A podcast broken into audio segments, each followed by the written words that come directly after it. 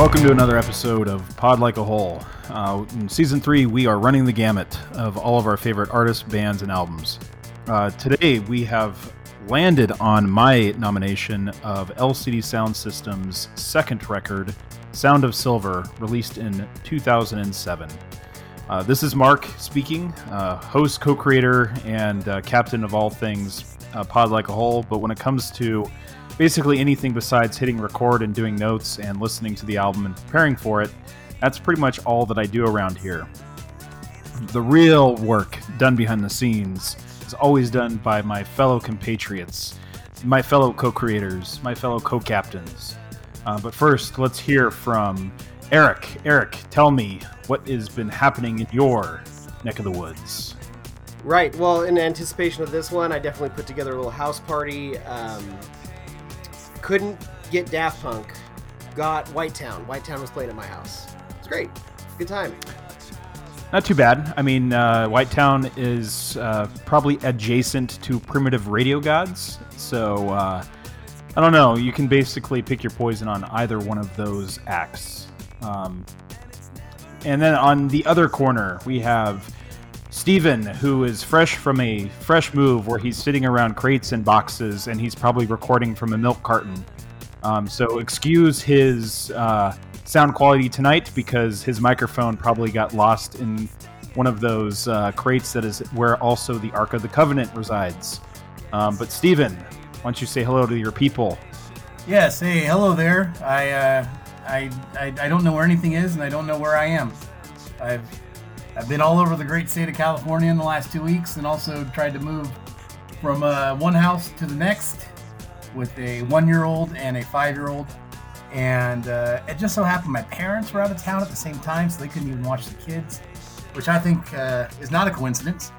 And um, yeah, I went to a funeral for my grandfather last Friday, and uh, was actually a very good memorial. He was 86; it was fine. He was basically a Jack London character, and everybody that spoke about him uh, said so, including myself. He taught me how to say "God damn it." But also, I've been moving this week, and some people have said that sometimes moving with the family is worse than dealing with a death in the family, and uh, I can verify that. Yes, it's uh, it's never ending. Uh, the children don't help. Only one parent can move things at a time.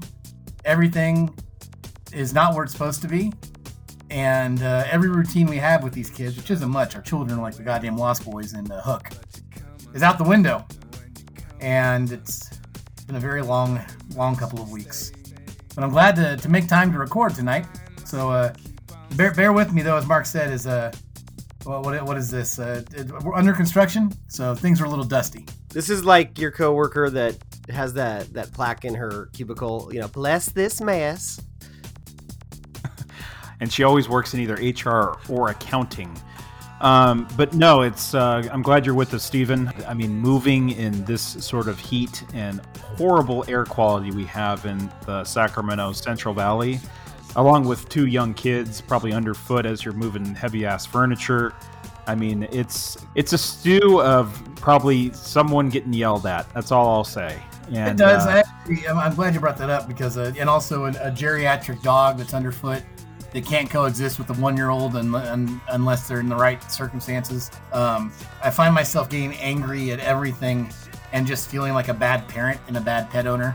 And I have to remind myself. My wife does remind me of this that uh, this is not normal to be doing all this stuff at once. So don't look at myself like I'm full of character flaws. It's difficult.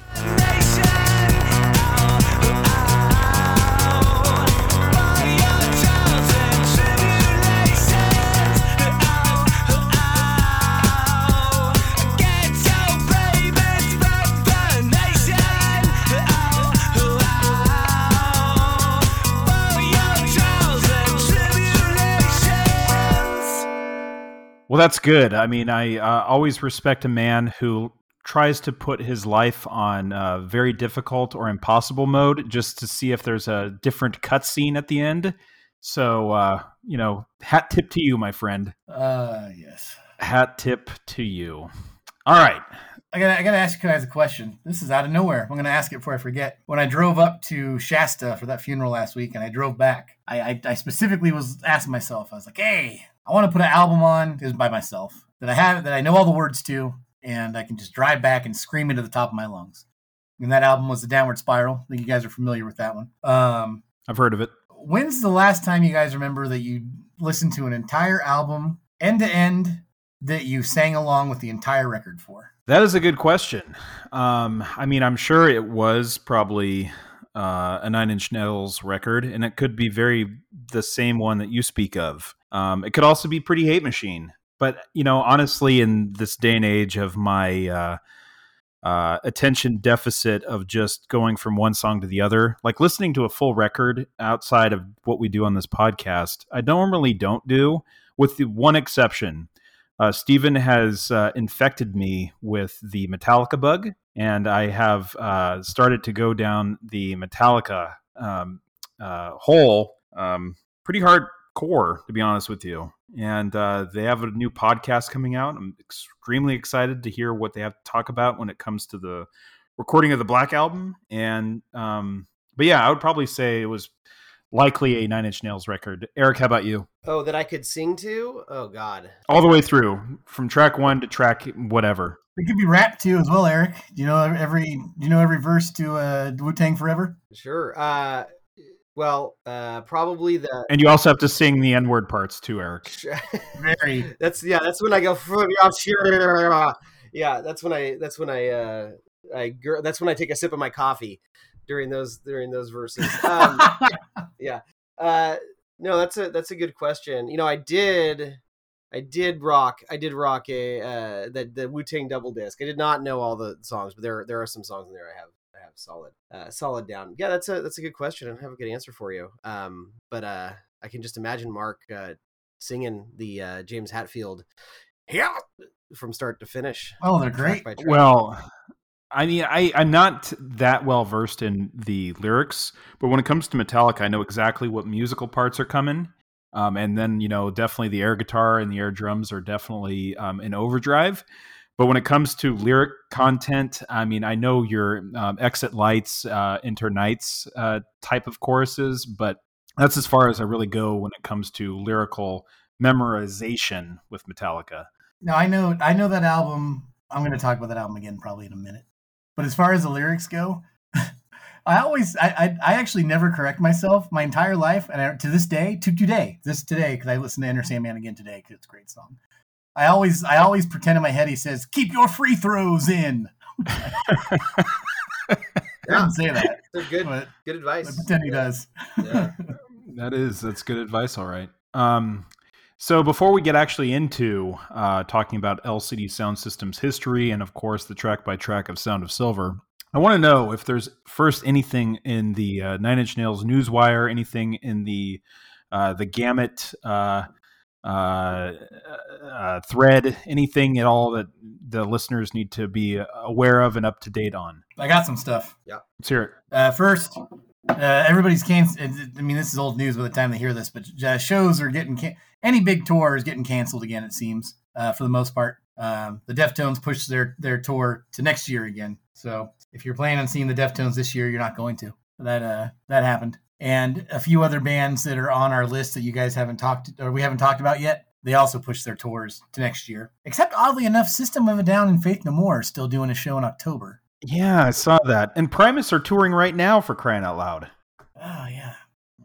Interesting. Well, they already, yeah. you know, how many? I mean, there are some cases out there that think the power of Christ or God uh, will protect them from catching corona. I think the power of Neil Peart may be the only thing that can protect you. So that's it's almost okay. That's true. He, they're washed in the blood of Neil. Yeah. Uh, another thing coming out that uh that, that what was her name Halsey? And she's she's got uh, right. Atticus mm-hmm. and Trent producing her album. Now, I don't know if we talked about that before. Did we at all? Uh, we mentioned that that he's producing him and Atticus are producing what the F. I can't have love. I'll take power. I think is the name. I want power. yeah, and I, I, believe they they released now that there's a release date and a track listing, and I, I believe the release date's sometime in September. Am I am I right? Am I wrong? Yeah, and we got little uh, song snippets. Uh, they're they have a movie to go along with it, and they've released a couple little trailers. It looks bonkers. It looks pretty fun. Looking looking forward to that. That seems like a little little bonus semi Nine Inch Nails music is always fun. Uh, Eric, you sent me something about Robin Finck. You're right, right. I did. I, I, typ- typ- typical clickbait. I sent you the headline, but I didn't read the article myself. But apparently, he's teaming up with a, a, a gamester, and they're they're they're making their own video game company. There you go. Yeah. Uh, I imagine it'll be like something out of American McGee's Alice or something like that, uh, but involving Cirque du Soleil. You know, just I, I can picture it already. It's just crazy taxi sequels. I read this week, or I was listening to a podcast about American McGee. That's funny, but uh, yeah, American McGee's Alice with uh, Chris Vrenna doing the music, right? Yeah, that's right. And apparently, like American McGee, barely anybody knew who he was. He was like a 16 year old that did some produ- some some design work on the uh, the early Doom games. Mm-hmm. Um, and they don't know why. No one's really sure why they put his name on the game, but uh, somehow by doing that, people were just like, "Oh, American McGee." Well, if his name's on here, it's got to be good, and uh, it worked. To this year, 25 years later, we remember that game. So I I know. I always think of it as American McGee's Alice, and I'm like, yeah, okay. I, no idea, no context of who the fuck that was. It could have been just a word salad. It could have been a, a conglomerate of uh, you know some corporation. And okay, that sounds pretty edgy. yeah, it was like it was like the equivalent of uh, you know pretending you heard about a movie because uh, it makes you sound smart. And they've just they ended up selling a bunch of video games doing that same thing by slapping that guy's name on there. That's I respect it. It's a good move. It's an alpha move. Their video game company is called Eyes Out, and it's Robin and Corey Davis. Corey Davis did a psychological horror game in 2016 called Here They Lie, and this is their this is their uh, their joint project. So there you go. Speaking of here they lie, uh, it looks like you know a fallen soldier has befallen us, um, and uh, I think Stephen is the uh, the person to talk about the uh, death in the metal community. Yeah, sad news. Sad news with uh, Joey Jordison from Slipknot, among other things. Uh, some of the other acts he was in afterwards were called uh, Murder Dolls. He also played drums on a ministry tour, and I would love to find a, a bootleg of that. But uh, yeah, he was a Slipknot drummer. He was one of the original founding members. He was in the band until like 2013, I think. This- the- Was there any reason why he had left? Do you know? it's always been it's, it's been unclear that uh, he did have a uh, a a disease that I can't pronounce, which is similar to MS. Uh, so kind of a health issue. Gotcha. Yeah, but also he had addiction issues, as a lot of people do, and a lot of people in Slipknot do. I mean, Paul Gray died as well from an overdose. They're all, one of their bass players, but he's a great dude. He was a little short guy, long black hair. He could just drum like crazy. And a lot of people like those early Slipknot albums, even though they were quote unquote nu metal, they really weren't. And his drumming, like, yeah, okay, they've got three drummers, but they only have like they got one drummer, and the other guys are like banging pipes off fucking uh, Yeah, like Pants, percussionists. Exactly. Yeah. yeah. and just his drumming skills really brought heavy metal drumming to the mainstream like blast beats and all these crazy crazy just just, just these drum fills you couldn't believe and uh, he was by all accounts a really nice guy he made a lot of time for the fans he was on some great albums he was a hell of a drummer uh, you can't you can't I, I stand by every slipknot album but the drumming on those early albums is amazing on iowa especially it's just you can't you can't get you can't beat it everyone that's spoken of him has just talked about how great of a dude he was. I think he was only like 46 years old, maybe 43. He was pretty young, and um, he died in his sleep. No one, you know, who cares why? It doesn't matter. Uh, he he left this world, and it's too bad. He's he was a hell of a talent, and he will be missed. But hell of a hell of a artistic legacy. Those early records are something else, man. Yeah, I mean, I initially wrote off Slipknot when you tried to introduce them to me uh, years past, and you know, I only came around to them recently, probably within the last year and a half. And uh, there, there's some good stuff in there. I mean, for um, someone who grew up listening to a lot of Faith No More, I, I feel like there's a through line. Corey Taylor seems like a really like stand up guy. Um, I haven't listened to any of Stone Sour, but he recently guest appeared on uh, Tim Heidecker's Office Hours, and they had a great rapport. Like, uh, even though Tim Heidecker probably doesn't like uh, Slipknot, there was definitely some mutual respect there. Um, and uh, Yeah, Slipknot. eh, I mean, I got to tell you, um, Joey Jordison's drumming style definitely stuck out to me uh, pretty significantly. So here's to a real one, I guess, right? That's right. So, other than uh, LCD sound system of what we've been preparing for, uh, let's hear about some of our plugs uh, in our award-winning segment, "Plug Like a Hole." Eric, what have you been?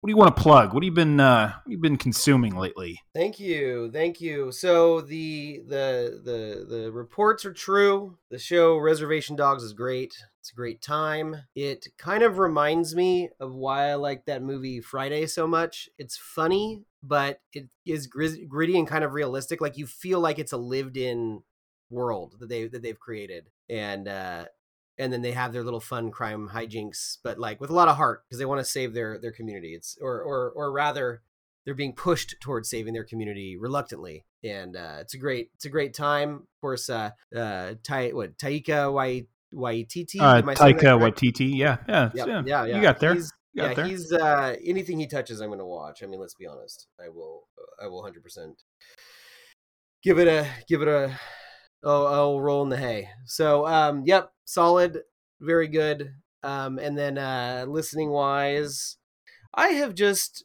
you know been digging into this band White Ring's catalog noisy shoegazy times uh we we talked about in the show before but at, at, at times better examples of maybe witch house on occasion but i'm not not often. Usually it's more in the shoegaze realm. Um i enjoy them. They have a few albums. White ring check them out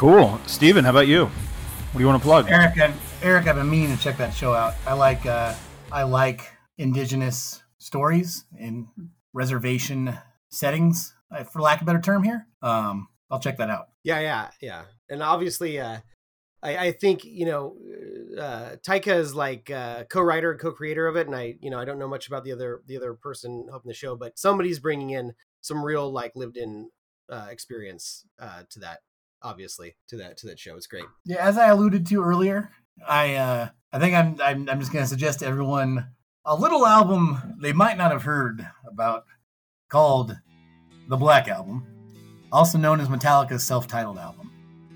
Uh, it only sold like I don't know nine billion copies or something. It's 25 times platinum or some shit. I, I as I've said before, this, the, ever since COVID hit, I got in touch with a lot of my roots as far as thrash metal and just metal goes, more so than usual. And uh, uh, just getting getting in touch with that record, and maybe maybe it's because uh, also my grandfather passing. I was reminded of those summers 30 years ago, walking around Redding with a cassette copy of that album and just listening to it nonstop. And it's a it's a warm blanket to me. That Black album but also and, and you're seeing this a lot right now. There's a lot of uh, uh, reminiscing going on about that record. There's that podcast you alluded to mark which is going to be the band talking about that record. Uh, metallica just put a book out today called the 2495 book which i need to go buy and a good chunk of it is about that record. Uh, next month there's this box set coming out. All the proceeds from it go to, all, all, all the profit from it go to various good causes and each artist that's on there they're doing a cover of a, of a song off that album. And it's not just like you know that, that, that album's like uh, 10, 10 songs. It's not just 10 covers. It's like 70 covers. Like a lot of bands like five bands do unforgiven five bands do winter Sand, five bands do the god that failed and there's a lot of black album talk going on. And i'm glad because i feel like that album is almost so good that we forget about why it's as good as it was. We take for granted since we've heard Enter Sandman 10,000 times, how rocking of a song it is. And it's just a great record to revisit because every song is immaculately produced. The writing on that record is very good. It's very dynamic. It's heavy, it's melodic. I mean, the song Nothing Else Matters can make me cry. The song Unforgiven can make me cry. Guitar solo in Unforgiven is the greatest guitar solo ever played.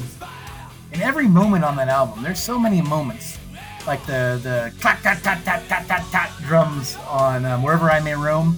All those little moments, I've remembered those moments for 30 years now, and I do not know many albums as well as I know that album, and it's been so fun to just dive in again and really just eat eat it, eat that record, bite by bite.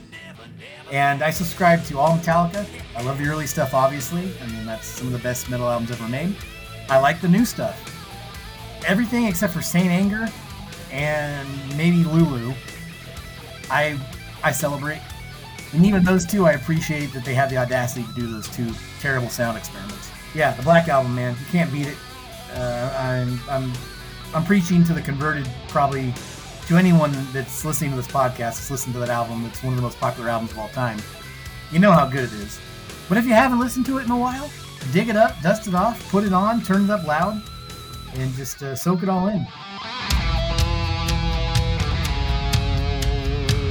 I mean, yeah, if you think about that record, it is a four quadrant record. I mean, not even people who, uh, you know, particularly like metal or even hard rock um, generally will appreciate some of the songwriting. And uh, I mean, Enter Sandman has played at pretty much every sporting event. Nothing else matters. Holy shit, man. That's, uh, it, it's a panty peeler. No, I'm kidding. Um, but but I'm uh, there's just some excellent classic songs on that record. I mean, it is timely because it is uh, reaching its uh, remastered.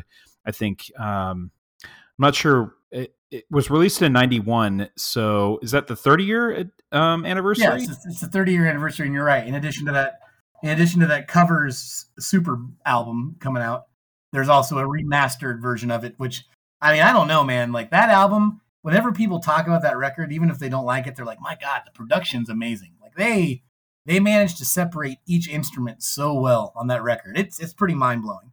So if they're the remastering, I I certainly hope they got Bob Rock to come back and help with that mm-hmm. because uh, you know even the guy the guy is kind of a goober in, in some respects.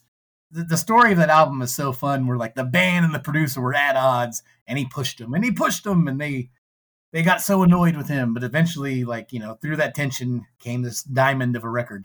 So I, I hope I hope I hope he came back and helped out with the uh, the remastering. I, that album is uh, from back to front, a uh, very enjoyable experience. I mean, um, I'm really trying to uh, uh, start to try to influence my wife into appreciating Metallica at least at a higher level. I mean, yeah, they've got some ridiculous uh, situations in their career. I mean, the Mission Impossible 2 video that they did, "I Disappear," is uh, that's the name of the song, right? Yeah, that is. It's uh, it's one for the ages, man. Yeah, it's one for the ages. yes.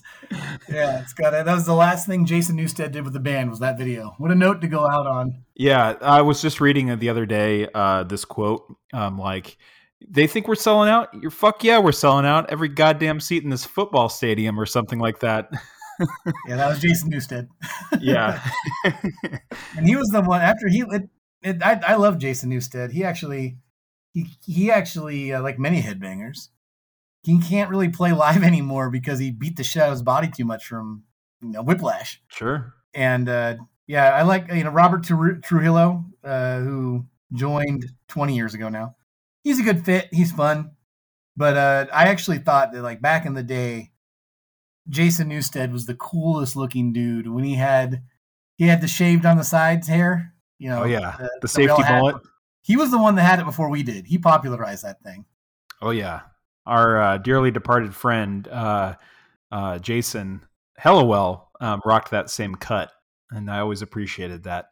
Fairly certain he probably got the idea from Mr. Newsted. but uh, well, you know, Mark and I will have our Metallica podcast spinoff eventually, and Eric's going to be uh, the, uh, the the third wheel on that one. But he'll he'll really enjoy himself. Absolutely, it's going to be all it's going to be all about converting Eric into a Metallica Hesher. It's yeah, be, yeah, getting that denim back patches. Yeah, I, I have.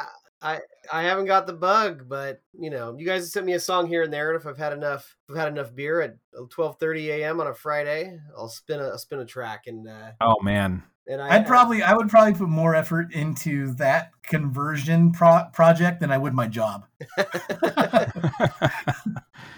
I would have uh, all these charts and plans. Yeah. like, all right, Plan Luckily for you. I'm very susceptible to peer pressure. Yeah, so just when the times when the time's right. in our text threads, sometimes I'll give Eric shit for being like, "Oh, Eric, anything that's meat and potatoes, you think you're too good for." It's not really true. But also, Eric's also the guy where I can be like, "Oh man, this weekend I just stayed up all night and filled in this YouTube rabbit hole listening to this uh, this jazz fusion band from uh, Helsinki, and they have a uh, a three year old as a lead singer." And Eric will be like, oh, "I'll check it out." So that's uh, you know, It's true. That's true. I, he's I- willing. He's a willing. He's a willing friend. Is that the Colgate hour? exactly. It's the Colgate hour.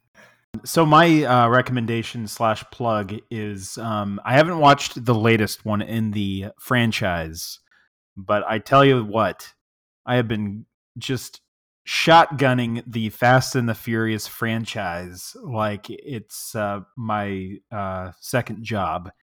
And um, I finished Fast uh, Furious Seven today, and uh, did not disappoint. Um, I am late to the party, but I am looking forward to the rest of the uh, franchise, and it's all about family. And that's all I'll say about that.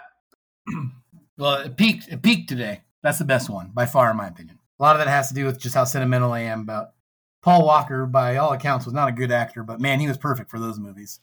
And that was uh, the last one he was in. And I, I love how they got around him dying in real life by all this. Like they had his brothers act in it. They put his digitally put his face over his brothers' bodies, and then they had the whole like that whole last shot when the him and Dom are talking to each other and their cars are side by side. They were like repurposing all these old shots from old movies and the effort they put into it to keep things going. You got you got to appreciate it. No, I absolutely respect that. That is something that uh, um, it did give me a little misty. Just the whole uh, retrospective. I, I do appreciate that um, pretty pretty greatly. And yeah, it's been was- a long day without you, my friend. That uh that song was playing. oh yeah um and then of course uh vin diesel um every time that he talks i always just want to say i am groot um because he just gives you that same level um it's just it's the vin diesel school of acting um i i want to be able to attend that one day and make as much money as he does um so there you go so it is time to uh stop beating around the bush and talk about lcd sound system so LCD Sound System, this is my pick. Uh, uh, I've always really liked LCD Sound System. They don't have an extensive catalog. They only have really four records. They broke up after their third record, um, but it is really like a singular vision of one man, and that one man is James Murphy. James Murphy, he's 51 years old, but by the time that he actually formed LCD Sound System, he was in his early 30s. And if you kind of think about it from like a uh, perspective of forming a band, usually that's a 20 year old game. So you trying to say it's not too late for you, Mark? It's not too late. It's never too late. That's what I'm saying. Um, but uh, James Murphy, he was uh, born in New Jersey um, and just really like consumed uh, music, kind of like one of us. And that's maybe why I kind of identify with him.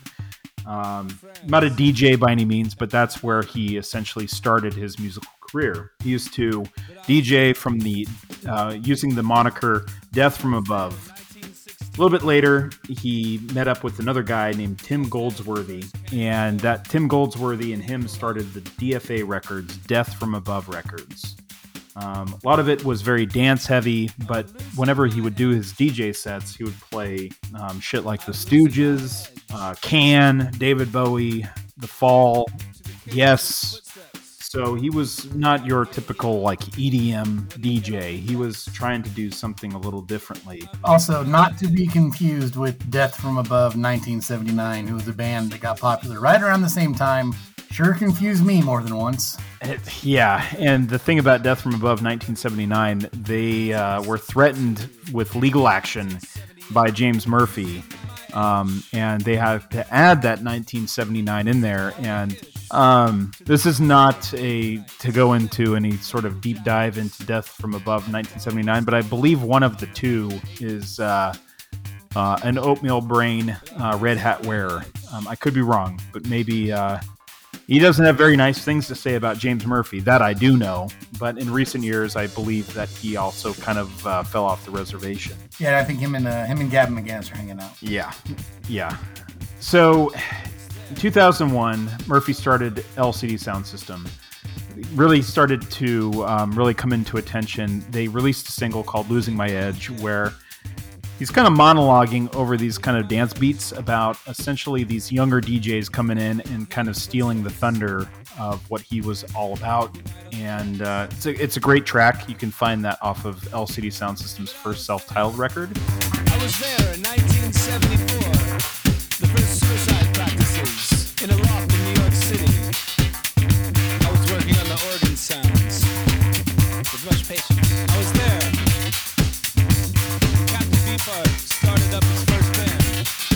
But LCD Soundsystem um, is uh, his main project. I mean, while he was DJing, he formed this band um, in LCD Soundsystem. It he is the singular person, but I would say that over time, uh, you had Nancy Whang, um, who would be his kind of co-conspirator. She was vocals, keyboards, synths. Um, she's been with him pretty much the entire time. Pat Mahoney on drums, percussion, drum machine. Tyler Pope, who formerly used to be in Cake. Uh, he's a Sacramento native. So there's that. Chick, chick, chick. He was in Chick Chick Chick. Okay, there you go. Um, are Chick Chick Chick also from Sacramento, or are they just kind of like a? Okay, they are. Yeah, the, or the greater Sacramento area. Yeah. Yeah, no, enough of them are. Uh, Sacramento, Davis, and definitely, I'm sure they toured and played in some shows with the LCD Soundsystem. They're from that same scene, if you will. Same sound. Yeah, and, and like uh, absolutely same sound. So that sound is very dance oriented, uh, kind of funk, uh, a lot of cowbell in both of these bands. Just not signed to DFA. the dance punk kind of sound i think I, I mean i like it on you know especially on paper it's it's a it's a true fusion of like live instruments and like electronic programming um, even if you're just like play like a beat and then loop it over and over again it's it's based about around repetition but it's it's not afraid to get a little noisy.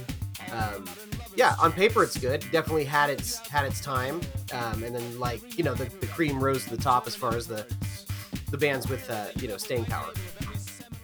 Yeah, but Chick Chick Chick and LCD Soundsystem were definitely the organic version of that genre. I, I didn't listen to enough of it to be uh, well versed into even how to describe it more than Eric did, but I definitely think that they they were doing a lot more than just hitting a button for dance music. It was definitely uh, that's where the funk comes in. I think it's it's very organic. A lot of it's very live. Definitely. I think LCD Soundsystem is a really good description of how the analog meets the digital. Um, they are uh, uh, definitely dance based. There's no no no no doubt on some of their early records, and even on the record that we're going to talk tonight about. I mean, there's a lot of uh, eight minute tracks that definitely just seem to go on and on and on. That, that if you were at Ibiza, uh, these are the glow sticks in the air situations.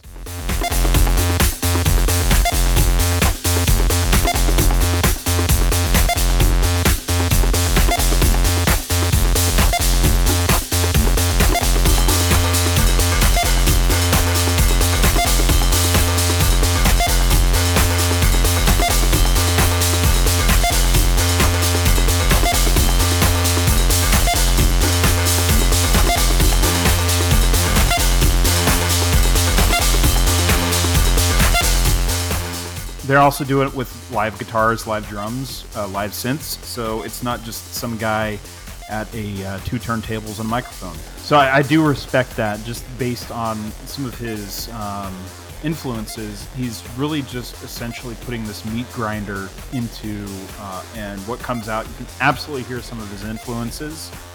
Um, and I think that's what essentially captivates me about LCD Soundsystem.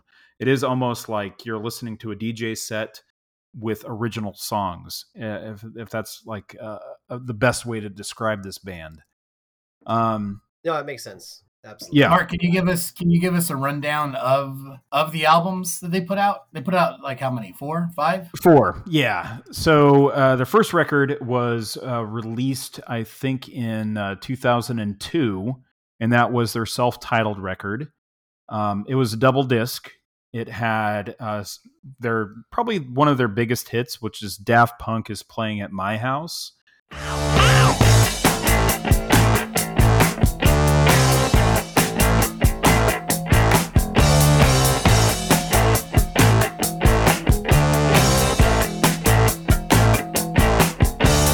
Daft Punk is playing at my house, my house. I'll show you kid. Show you the ropes. Got a bus and a trailer at my house, my house.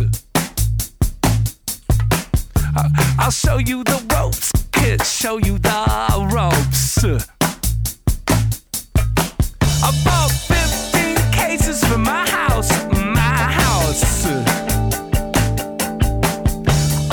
Losing My Edge was a big one. Um, Disco Infiltrator, um, Movement, and there's another one, uh, Trials and Tribulations, or Tribulation, I think is the name of the song.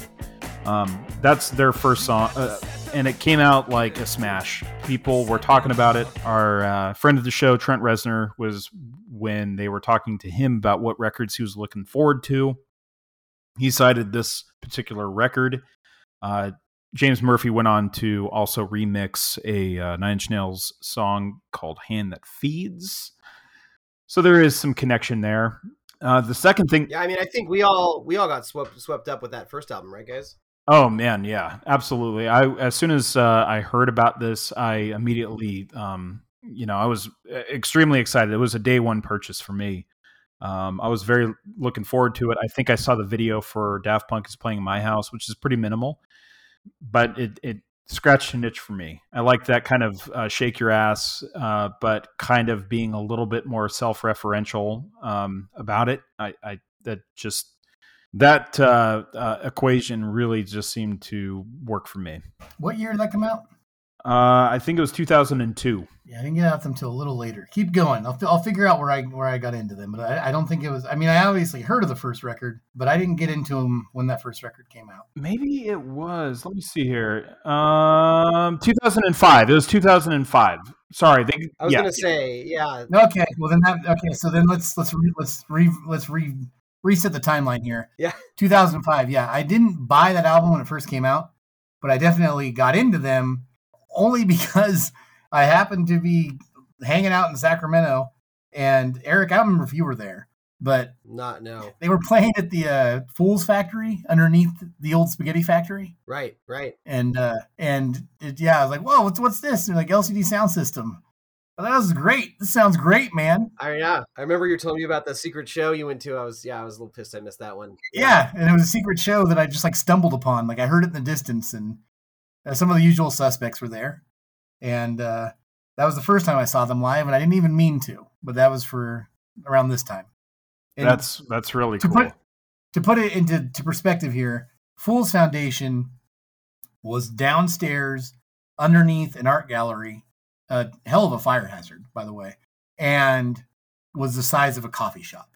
oh, And so it man. was, it was it was definitely I, I don't even know if it was planned. Like I don't know if they had a show nearby and this was an after party or what, but uh that was pretty cool. So that was that, was- that was the first time. Was it pretty loose? Was it a, like a loose? uh, Like, was there a lot of banter, a lot of talking to the audience? Like, do you remember any of that? Or Nah, it was more it was more like a like a dance party that just kept on going, okay, kept building. It was, it was a lot of Ibiza moments, if you will.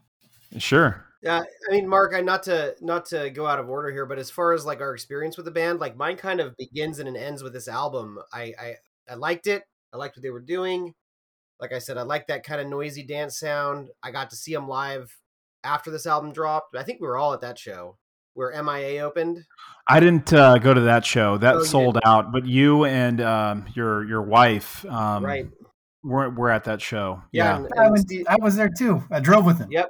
Yep. You came up with us. Exactly. See, I I went to the the show. Um, I can't remember. It was Juan MacLean, another DFA act Ah. that opened up for them. Um, I saw them at the Fillmore for that same first tour, that first record, and I never saw them again. Right.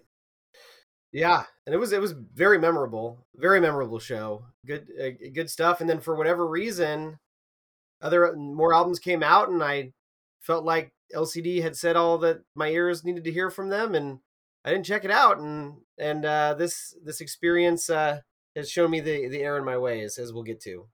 But uh, I, I I've heard some songs here and there. There were songs that came up on later albums. I was like, oh, I know this song, but I never made a concerted effort effort to to to to make make make time for an album, and and and that that's a fool's fool's decision. Yeah, that that second that show that we went to, Eric, I have to say, it's pretty fitting for this band because I felt like I went to I liked them, but I wasn't totally into them just because you can't be into everything at all times. And I definitely went to that show because I felt like it was the cool thing to do at the time.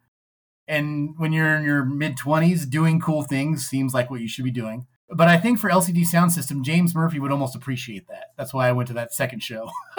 yeah, I Heather does mention from time to time that was like the first time she hung out with you, Steve, and uh, she had she had heard uh, uh, glowing glowing reviews of of Steve in social situations.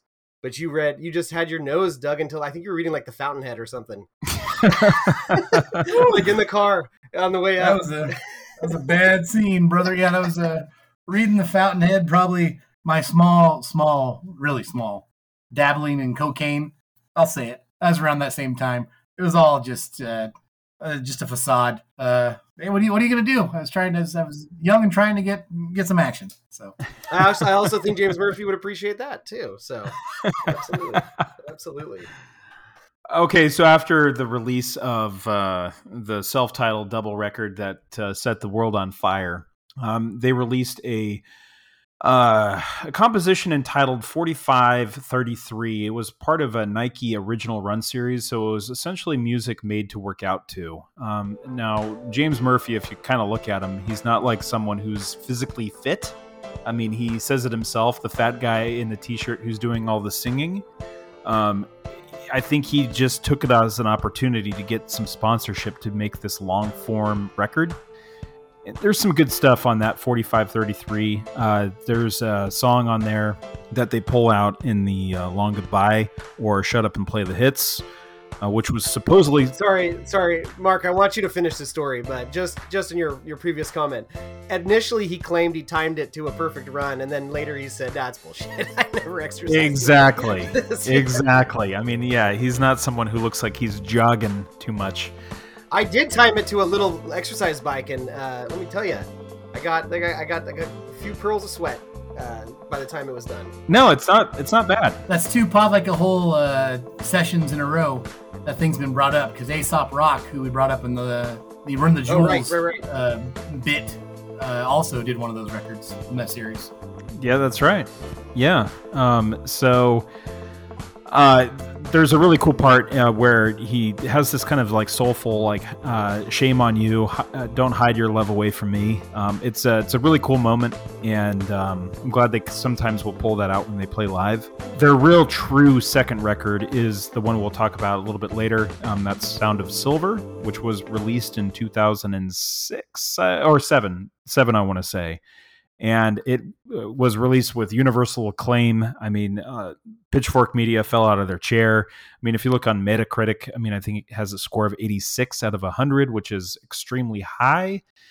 So everyone loved that record. Um, didn't win any re- awards um, uh, in terms of Grammys, but it was nominated uh, for elect- Best Electronic Dance Album. Um, and uh, it was also named one of the best albums of 2007 by Guardian, uncut and drowned in sound. So good for them. And then comes uh, 2009, where they released their third record, which is called This Is Happening. This is also where he wanted to essentially make this their swan song. Um, he wanted to essentially, I think, the way that I like look at it, I mean, if you watch the documentary slash last concert film called "Shut Up and Play the Hits," I think James Murphy was kind of getting a little uncomfortable with how big LCD Soundsystem was getting, and wanted to essentially just quiet things down in his life. Uh, the constant touring, and I think the just the overall pressure was kind of getting to him. I mean, I don't think that he said that he wasn't having any fun, but I think he just wanted to focus on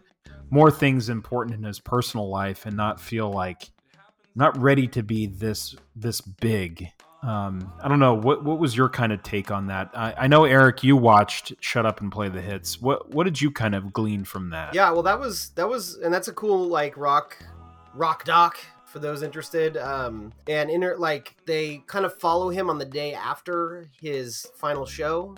Well, at that time, his final show, what was supposed to be his final show, and then they then they, then you get your concert footage, you know, full songs, um, and then you get interspersed with an interview with uh, Chuck Klosterman, Klosterman, Yeah, say it. that sounds right. Yeah, yeah Mhm. um, and you know who's a great a great writer great great journalist uh, for for rock music um, and you know they kind of they kind of you know break it down it's just like you said he chuck was trying to get him to to bring up the age thing because you know you you know he was old for a relatively new band in his 40s and um but i think i think you you know he one thing he said was he was like aging like crazy on tour and he'd he'd get back and uh, uh, he'd get back from tour and have white hairs and stuff, and he just realized that he just couldn't do the rock the rock lifestyle. So um, I, I- think that's I think you you you nailed you nailed that. Yeah, I mean, it's a very introspective documentary in terms of the questions that you know uh, Chuck Klos- Klosterman was really asking him. Uh, just like why, uh, when you start a band, do you ever think about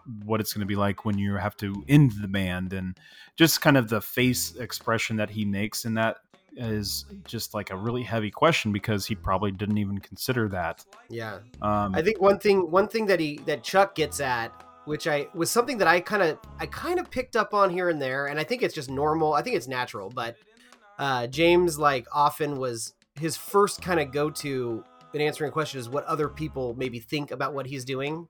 And even like in the live concert, he's like, "Well, you might think we're putting on a big production here, think we're blowing all this money, but people flew themselves out, you know, stuff like that." Like, uh, and and Chuck's like, "You you really are a very self conscious person, and you're always very worried about what other people think about you." And and James kind of takes that in um, as possibly another another layer to the to the ending of the band.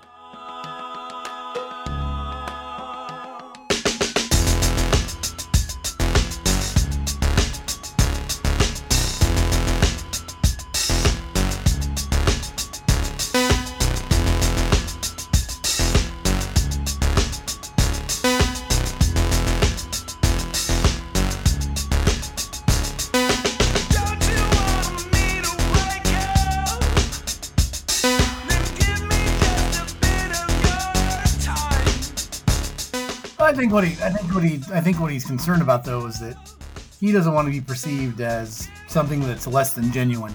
I think. Oh yeah, no, exactly. No, and then he's and he is very genuine, and you can tell he's a sweetheart. Um, it's just he he he is very concerned about the perception about his about the perception of him, and it's hard not to when you're in the spotlight, you know. If anyone's more interested in how his brain works, from the podcast recommending a podcast file, uh, the WTF podcast with Mark Maron had him on a few months ago, and uh, it's a pretty good discussion.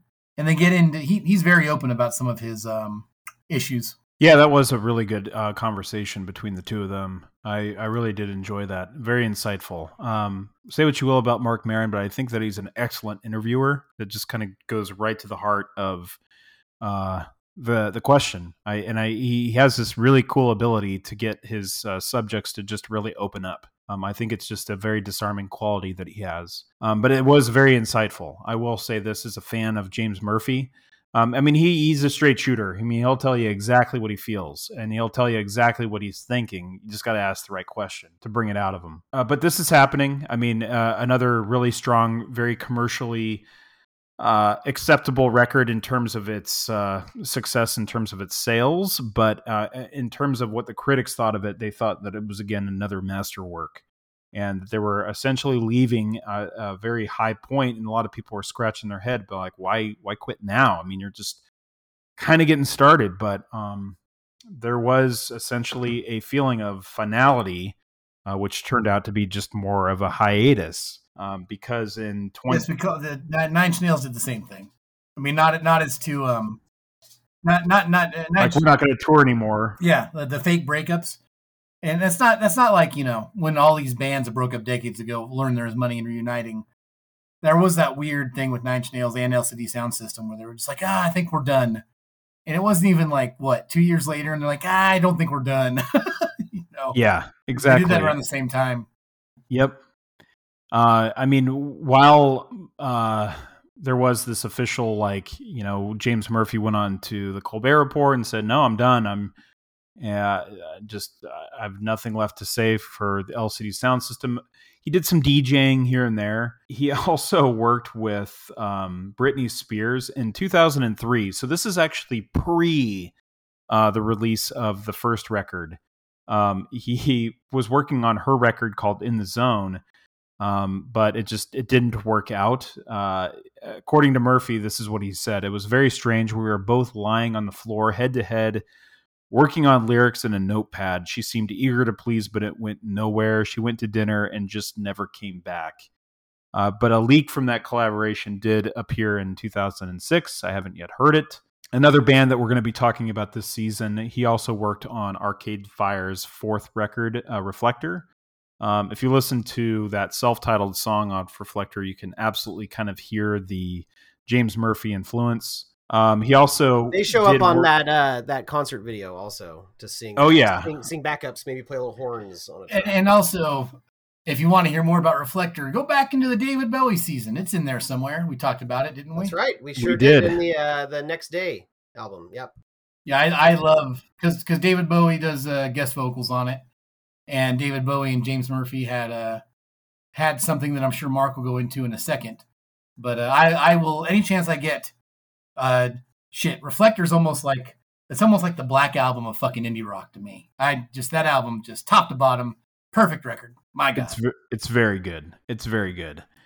Um, but speaking of David Bowie, uh, so yes, he did do a remix of "Love Is Lost" for the next day, um, but he also was slated to be the producer for Blackstar. Um, I mean, he's a huge Bowie fan. I don't know what it would feel like to be a fan for all of these years, only to then have the opportunity to potentially produce one of your records, and especially the last record that uh, Bowie ever put out.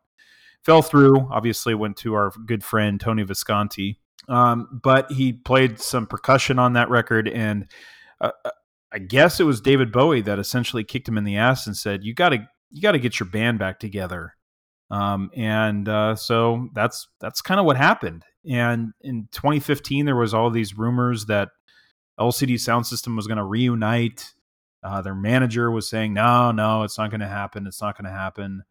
And then uh, at the end of that year, um, they released a Christmas theme track called "Christmas Will Break Your Heart," and it was a just a depressing Christmas song. James Murphy had been singing to himself for years. And they recorded it. Uh, they brought back, you know, the uh, Al Doyle, Pat Mahoney, Nancy Whang, and Tyler Pope, and all of them just reunited. And uh, out of that reunification, uh, they started to kind of consider, well, let's make a record. Um, they headlined the 2016 Coachella Festival, and then soon so thereafter, uh, American Dream came out, and uh, they are still considered, I guess, still out there. I know it's been a couple years since their last record, but they haven't officially re-broken up. Kind of like our other band that we talked about, um, Murder City Devils. Uh, so they're they're around. They're they're not touring, obviously due to COVID, but uh, they're still kind of considered a, a, a functional act.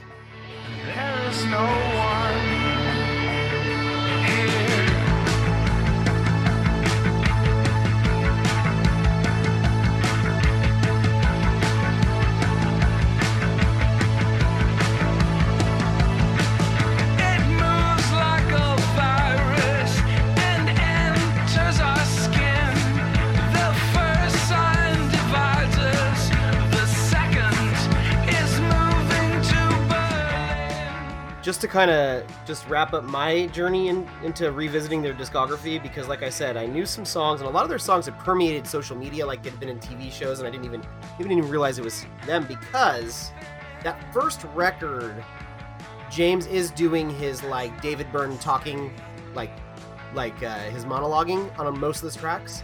And as we'll talk about in this one he explores singing a little bit and then does a little bit of both. And uh, and the last two records he's he's fully embracing you know to a certain degree his his singing um you know with always those moments for his uh, his version of a once in a lifetime um, for that for those monologues. But um, I uh, I did like what is it? This is happening. Um, I like songs like One Touch and All I Want. But um, looking at them, that one actually I because I made a little playlist of my favorite songs off off all of them. And I put the least off that one. I did put like five tracks off American Dreams, which was the uh, the more recent re- reunion album, um, especially that, title track. My God, very good. Um, a lot of good tracks on that on that on that record. Yeah, that's a good one. Uh, American Dream, you know, I, I really like the track. Um, How Do You Sleep? Uh, American Dream, Call the Police. Um, those are um, all really great tracks. Um, they played Call the Police and American Dream uh, on Saturday Night Live uh, when they reunited.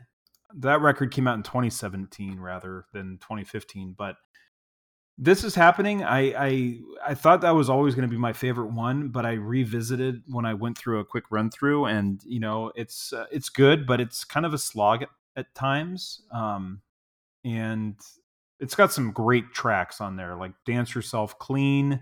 Drunk Girls kind of actually grew on me because it kind of reminds me a little bit of Boys Keep Swinging.